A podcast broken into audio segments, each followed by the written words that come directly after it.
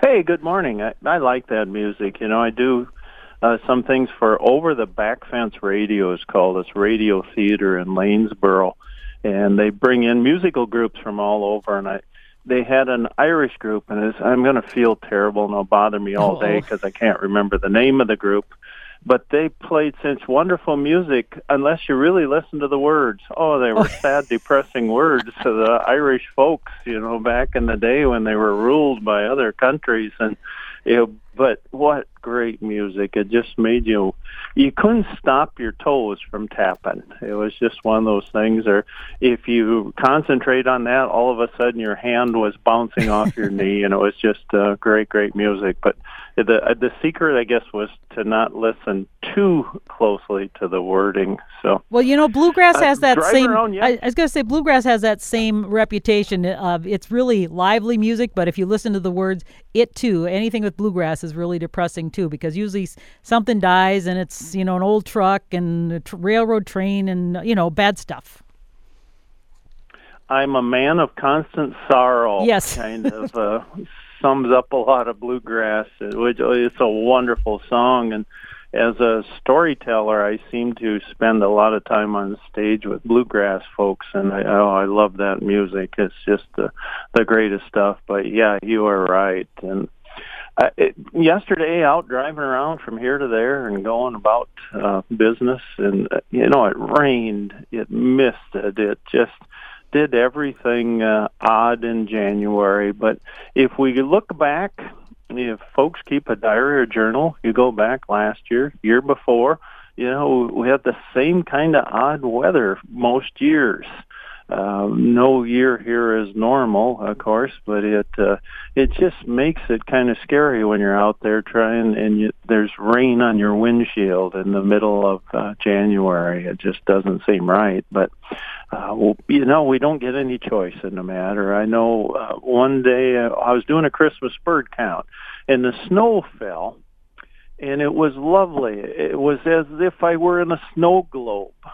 And I realized something. I don't appreciate each individual snowflake as much as I should. Maybe too many years of pushing it and shoveling it. I don't know what it is, but I am going to just appreciate things like that a little bit more. That's I, I don't make New Year's resolutions, but I need to appreciate stuff like that because it was so beautiful.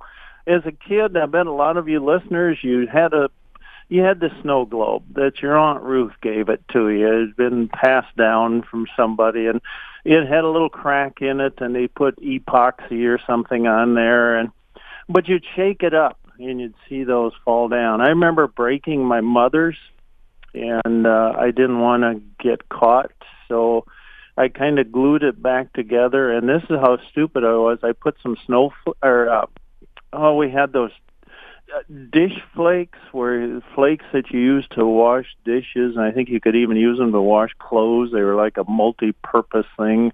Was it NAF? Oh, I can't remember. Like NAFTA something. And I put them in the globe, which you know you can imagine how bright that was because it all turned to soap. And I got by with it for quite a while till some uh, relatives came, and one of them said, "Oh, what a beautiful snow globe!" And they shook it up, and it all turned to a big soap bubble in there. And then I, I, I, nobody had to waterboard me or anything. I spilled my guts and said, "I did it! I did it! I didn't mean to," because I was throwing a ball in the house, which you know you weren't supposed to do. Mhm. But I, soon as I was alone in the house, I, I threw balls. Uh, as I walked the other day, I always tell word uh, that birds wallpapered my stroll, and there was a dazzling array of winter birds in the yard, and the sounds they and the squirrels made were definitely calls of the wild. And I watched downy woodpeckers forage. Now, males and females, these are our smallest woodpeckers and our most common one that most folks will see in their yard. They divide their feeding territories in the winter. So the males tend to feed on the small branches and the weed stems while the females feed on the larger branches and trunks. And some are saying, well, how nice of him. He allows her to have the big stuff. Well, he feeds in the better places. The better places to get something to eat are in the small branches and weed stems. So he will discourage females from foraging in better spots. And downies are able to eat foods that larger woodpeckers cannot reach. So he's he's not being all that much of a gentleman. And uh, Tim Scott, good friend, uh, sent me an article from the New York Times, and it was uh, saying about beauty, uh, beauty of birds. And it uh, a little bit kind of sum it up. It said a new generation of biologists is reviving Darwin's neglected brainchild. Beauty, they say, does not have to be a proxy for health or advantageous genes. Sometimes beauty is the glorious but meaningless flowering of arbitrary preference. Animals simply find certain features, a blush of red, a featured or feathered flourish, to be appealing. And that innate sense of beauty itself can become an engine of evolution, pushing animals towards aesthetic extremes. In other cases, certain environmental or, or physiological constraints steer an animal towards an aesthetic preference that has nothing to do with survival whatsoever.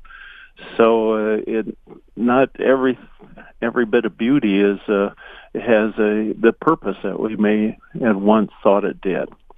Uh, Don Grusing had a female yellow-shafted flicker was at his feeders. Uh, it must be yesterday. It was eating suet, much of it flicker style, poking its bill in the fat and then sitting there.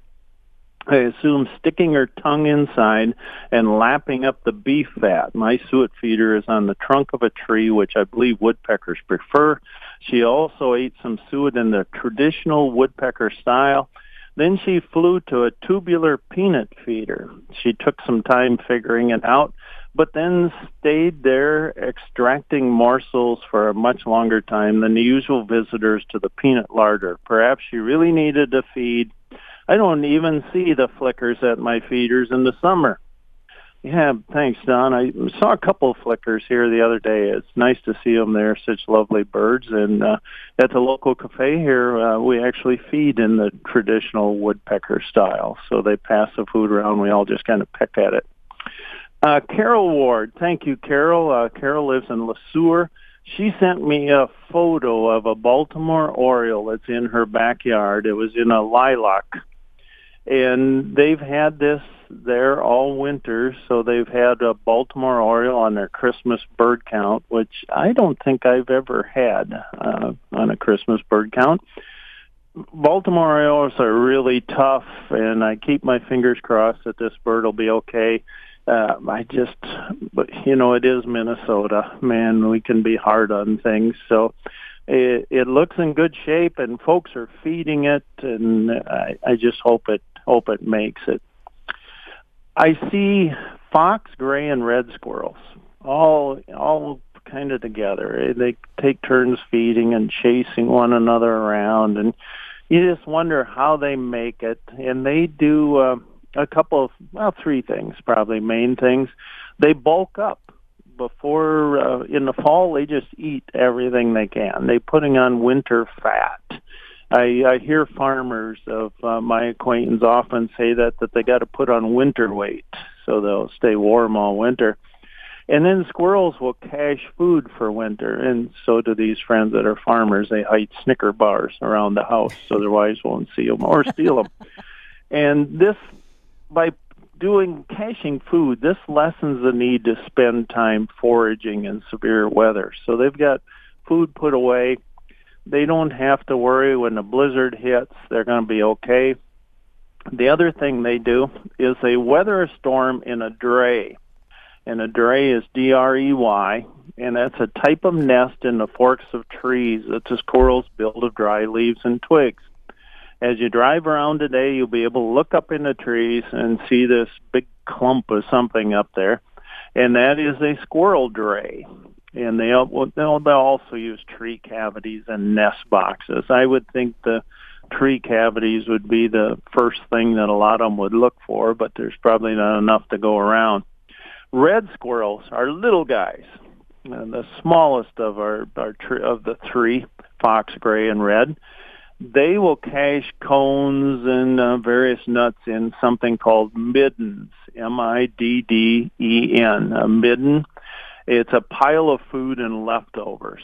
And they will also hang fungi in trees for winter eating, these little squirrels. And if you get near one of their middens, you will know it because they will come out and call you every name they can think of. Uh, they're just not happy to have you there.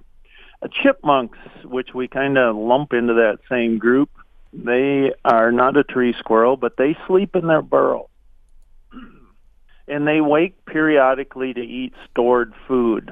Uh, ground squirrels and ground hogs, they use stored fat to for maintenance energy during their hibernations. Uh, voles, Karen's friend, the voles, they build nests and tunnels under an insulating blanket of snow and eat from a cache of seeds and nuts or consume bark or roots. In this is called a subnivean environment. Subnivean means beneath the snow. And when forced to leave this safety zone, voles become vulnerable to predation by hawks, owls, foxes, and other things. There isn't uh, much snow cover in a lot of areas, so I'm thinking it's probably a, a tough time for voles because uh, things can get them. Uh, they're out there kind of in the open, so it has to be a little uh, tougher year for them the good news if you're a Vole fan, uh, however, I don't know any sports athletic team or athletic teams that are nicknamed the Voles. There probably are some. there is one anyway somewhere, I would think. But well, they are. So they pers- the- I was going to say Voles are persistent, so that would be a good name for a team that was determined and persistent. So not such a bad name after all. I, I don't think it is either. You know, the Vermont State Voles or something like that. I I would think would be perfect. they they'll they'll be okay.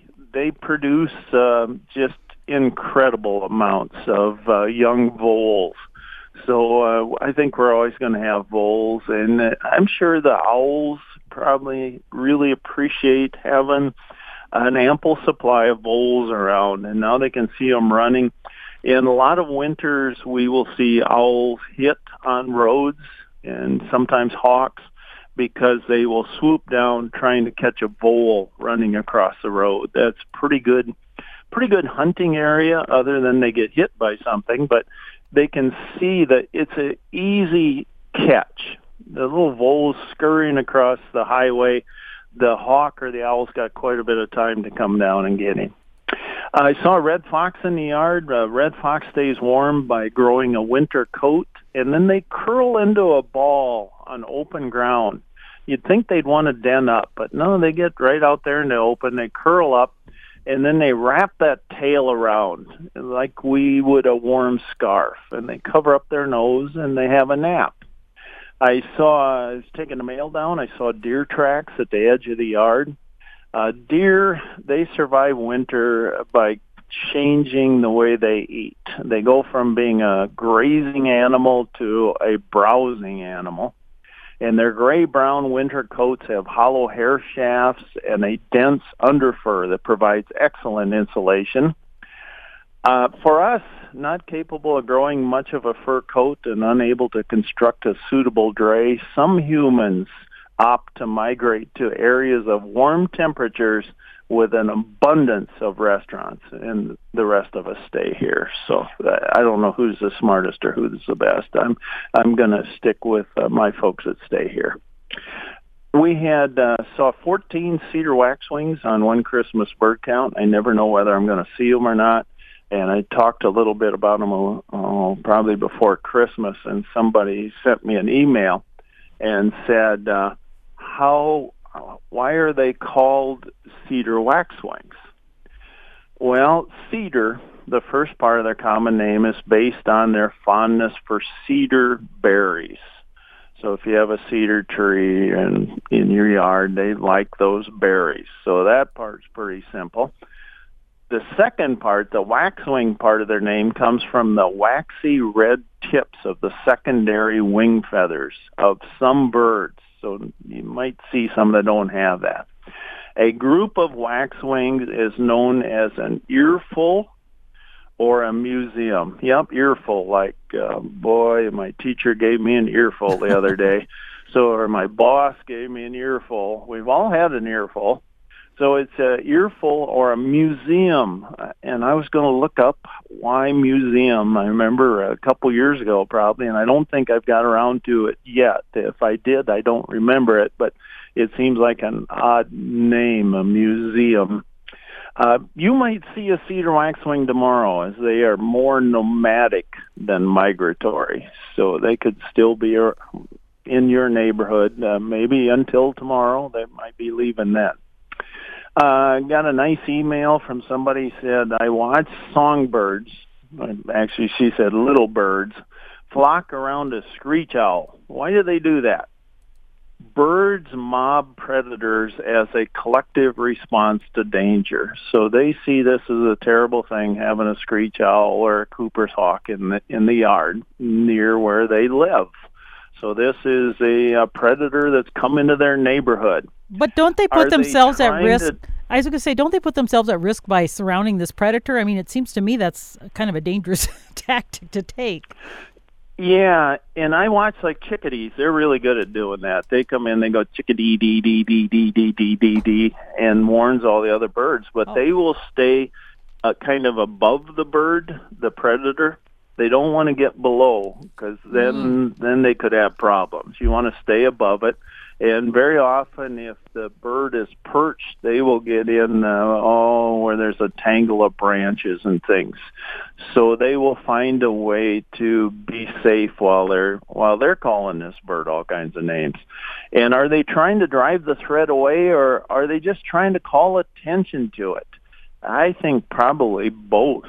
In a perfect world, I would assume they would love to drive that predator away, but that's not always possible. So it seems that they want to come in there and warn the other members of their flock that there is something terrible here. You have to be very, very careful um, that this doesn't get you. So I, it's Oh, you know, I shouldn't enjoy watching that because it's just uh, it's stressful for all the birds. But I get a kick out of seeing them when they mob something. They just um, it, it's neat. They're it's like they're all working together. These various species to warn one another and work to uh, to save themselves from this. Uh, somebody asked. They said everybody says bugs. Is that correct to call insects bugs? Well, the insects don't mind, so you can call them anything. Uh, we tend to use bugs to identify many small creatures, especially those with legs of some kind. We say that's a bug. However, there's a true bug, and a true bug bug has a stylet. Uh, how it's a it'd be a mouth like a straw that comes out that they generally use to suck juices from plants. Um, leaf hoppers, aphids, cicadas, stink bugs. Uh, there's one that doesn't suck juices from plants. It would like to suck juices from us, I guess. Bed bugs. They are true bugs. So insects belong to a, a, a different. They're they're in the member class Insecta, and they're characterized by three-part bodies. Usually have two pairs of wings, six legs. Oh, when you think of insects, the prime ones, probably would be bees and mosquitoes. And then there are arthropods, and they're in a separate phylum from bugs and insects. And these are centipedes, spiders, ticks. So not all insects are bugs, but all bugs are insects, if that makes sense. Not all insects are bugs, but all bugs are insects. And to repeat myself, to repeat myself, a key difference between true bugs and other insects are the mouth parts. And to put it crudely, true bugs suck. And that'd be the way to kind of tell the difference. Uh, I was listening to a speaker, oh, this would probably be three years ago maybe, and we were talking about, uh, at the time there had been an accident involving Canada, I believe they were Canada geese, that were hit by uh, an airplane. And we asked what bird is most likely to be hit by an aircraft in North America, and we figured it would be a goose or maybe starlings, something like that. But according to the Smithsonian Natural History Museum, I was told. The species most often involved in bird strikes is the horn lark. But it's a small bird. It's one we see on our roadsides here, pretty brown and kind of light colored underneath and they're very small, so I would guess most of them are just hit by an airplane, and that really doesn't uh, cause any damage to the plane or the people on board. But that I would have lost that on any kind of trivia contest because I that would have been way down my list. But it makes sense because that uh, airports would be the kind of habitat that they like. They like open ground and uh, they seem to prefer windy areas, which open ground, of course, would provide. So it's uh, yeah, it's I love seeing horn larks. I love listening to their their tinkling song as I do uh, breeding bird surveys. It is a bird that nests here. How fast do an antlers, a deer antlers grow? Uh, we had a Christmas party on Sunday, and we looked outside, and there was a uh, deer out there, and it was a mounted uh, deer or stuffed deer that somebody had put up out there. Well, one of the youngsters in the family had to run outside and just uh, check to make sure, you know, it wasn't a real deer. And she came back and said it had 17 points on this fake deer. A white-tailed buck's antlers begin growing in April, and they're fully grown by mid-August typically. And depending upon the source for this information, those antlers can grow from a quarter of an inch to an inch per day. And I thought, boy, how much stress would that be on a, a system to grow those things an inch a day? Uh, some of them I know get very, very large, and it's neat to see. But um, up to an inch a day, uh, white, and these are just white-tailed deer, so which are the ones we have here. Well, you know they say a human's uh, hair. I was gonna say a human's hair grows an inch a month, so antlers uh, an inch a day. Is that, that right? Yeah, that's what they say. The average. Wow. So, so if you were a human and you had an inch a day, just think of the long hair you could have, Al. My how uh, my eyebrows? How fast do they grow? They must grow like three inches a month. Or your nose hairs, right? It's yeah, it's just incredible. You you know, you all of a sudden you're shaving in front of a mirror and there's this long like a feeler from an insect coming out there. And you say, how how long? And I have to ask my wife. I say, how how long has that been there? You know, have people been walking away. That's why kids have been covering their eyes when they've been walking by, and then then you you cut it off, and then like two weeks later, there's another one. I don't know how that works, but it's just uh, or why it works. Apparently, man was meant to have uh, warm parts right above his eyes.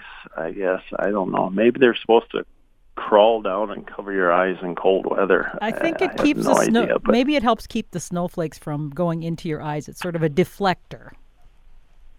yeah, yeah. Well, you know, uh, like a lot of guys my age, we've all had mustaches and things, and boy, I know that being outside in the winter, they would all freeze, and I was always dripping and stuff. So I don't know if I need more of that kind of stuff to be dripping or not.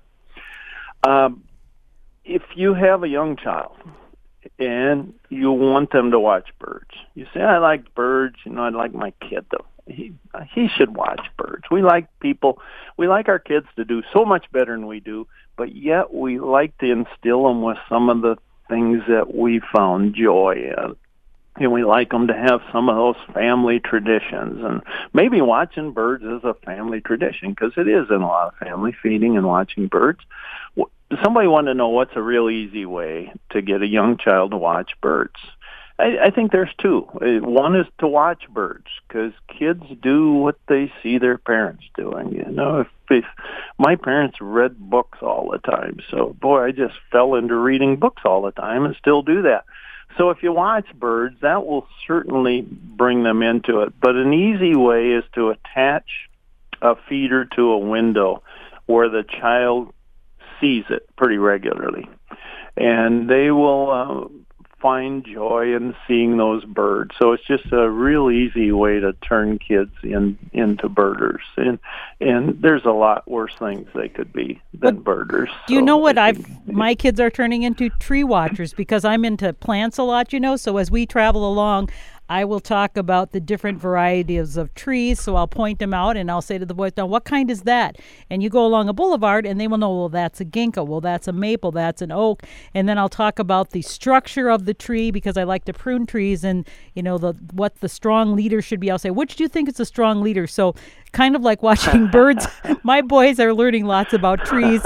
And of course, they always joke that if we go by a plant store, uh, if it's dad drive, we just kind of go along and keep going. But if it's mom, it's like stop. So yeah, it, it- it is true. It, and you know, people say, well, how do your kids know so much about nature? Well, like you said, it's it's something. If you observe it and you are really into it, they will be too. And and my boys certainly are into the sciences and into the nature. And I'm I'm really I'm proud of that because my dad and mom were the same way with us. And so I think that we're just passing that down. I I think you should be proud. It's a wonderful thing. As as my father would tell me, if you like birds, you'll never be bored a day in your life. And Right. we could take birds out and put nature in there. There's just so much going on in nature, and and boy, I love the uh, the willow trees that will be just becoming so beautiful. Uh, and I think they're they might be our most beautiful tree in the winter time, and uh, I just love seeing them. I hope everybody will come to the cafe today where the food chain is missing a few links. The special is always a Heimlich maneuver and gravy is considered a beverage and now featuring authentic leftovers with less hair in the food and real cup holders where grease is good and none of the food smells like feet. Well, hardly any.